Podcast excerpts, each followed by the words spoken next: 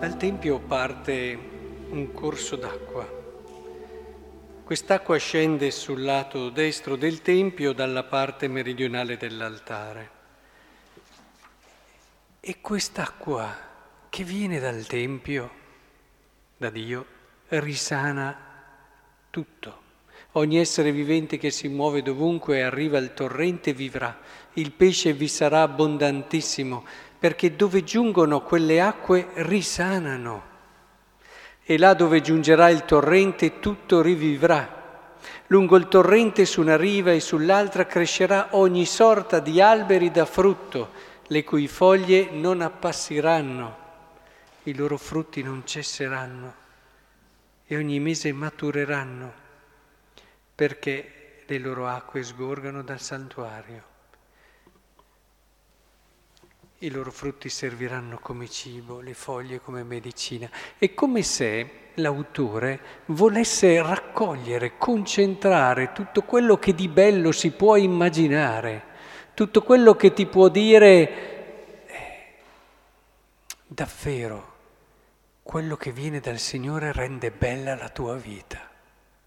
E ce lo dice con quei simboli, quelle forme tipiche del tempo. Provate a ripensare a tutte le cose, la vita, tutto rinasce, poi tutto quello che è il frutto, l'abbondanza dei frutti, addirittura anche le foglie come medicine, cioè tutto quello che in quello che il pensare comune rappresenta la beatitudine, tra virgolette, e lo stare bene anche già su questa terra. Ecco, io mi chiedo, ma ne siamo davvero convinti? Ne siamo davvero convinti che dal Signore viene tutto questo? Siamo assolutamente convinti che non c'è vita che può essere migliore e più bella se non quella che viene da Lui donata. Perché al di là del fatto dell'abitudine, della tradizione che sappiamo tante volte ci portano a fare tante cose, a volte ci rivolgiamo quasi più per scaramanzia o comunque, ma siamo convinti che davvero qui abbiamo la sorgente di quello che il nostro cuore sta desiderando più di ogni altra cosa e che in Lui troviamo la salvezza. Il Salmo continua: Dio per noi è rifugio, abbiamo detto, un fiume che rallega la città di Dio.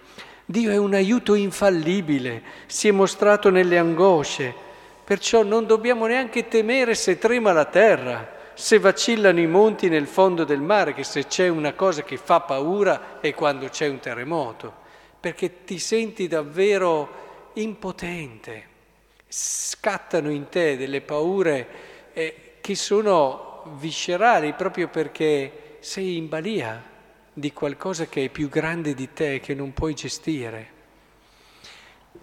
Eppure neanche quella paura lì prevale se noi siamo col Signore.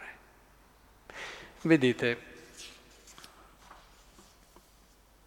questo è il primo punto su cui vorrei riflettere, perché se noi siamo convinti che da Lui viene tutto questo, non dobbiamo più far fatica a dire, servi il Signore, amalo, prega, eccetera. Diventano le cose più importanti delle nostre giornate. Diventa ciò che cerchiamo, ciò che desideriamo, e sappiamo che il peccato ci porta via questo. Dal peccato derivano le paure, derivano tante insicurezze, derivano anche tanta fragilità e anche l'abbruttire la nostra esistenza e la nostra vita. Perché dice la lettera di San Paolo ai Corinzi che abbiamo appena ascoltato: non sapete che siete tempio di Dio e che lo Spirito di Dio abita in voi? Sì, tutto questo fiume che porta cose belle, se lo accogliamo, ci rendiamo conto che il Signore ci ha davvero pensati belli, tempio di Dio. Tempio di Dio. Sto dicendo una cosa che può sembrare: Dio è infinito, eterno, ha creato l'universo, eppure Dio ama dimorare in noi. Questo ci fa capire quanto è grande l'uomo, perché Dio ha scelto così. ci ha fatti così, belli e grandi, e questa bellezza viene fuori nella misura in cui lo lasciamo agire nel nostro cuore, nella misura in cui seguiamo la sua legge, viviamo di quello che lui ci ha mostrato nella vita di Cristo. Capite che il peccato veramente distrugge questa grandezza, giorno dopo giorno. Dobbiamo averlo chiaro in testa, dobbiamo avere lucidità.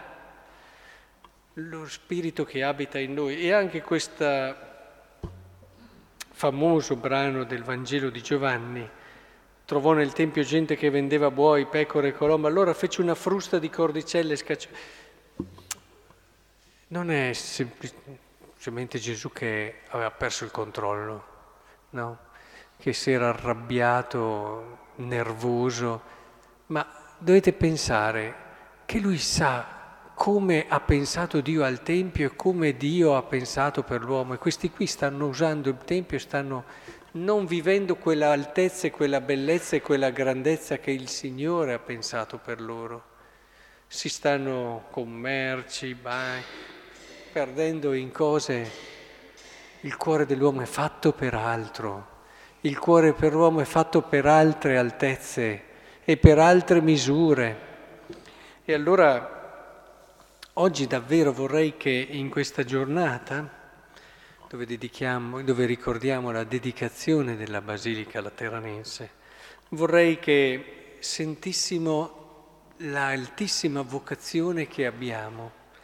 Non lasciamoci abbassare, svilire, svuotare da chi magari ha già fatto delle scelte di mediocrità e proprio perché ha vissuto così non può che aiutarci a stare rasoterra. Non facciamoci convincere da chi non ha avuto il coraggio di lasciare che la promessa di Dio entrasse nella sua vita e la cambiasse radicalmente. In particolare questo lo dico ai ragazzi e ai giovani che hanno davanti tutta la loro vita, che può essere una vita di grandezza o può essere una vita di mediocrità, che davvero possano lasciarsi convincere da Dio che la loro chiamata è per le cose più belle. Lasciate che Dio dimori in voi, lasciate che Dio riempia il vostro cuore, vi accorgerete di quanto alta, grande e profonda sia la misura di questo cuore che Dio vi ha donato.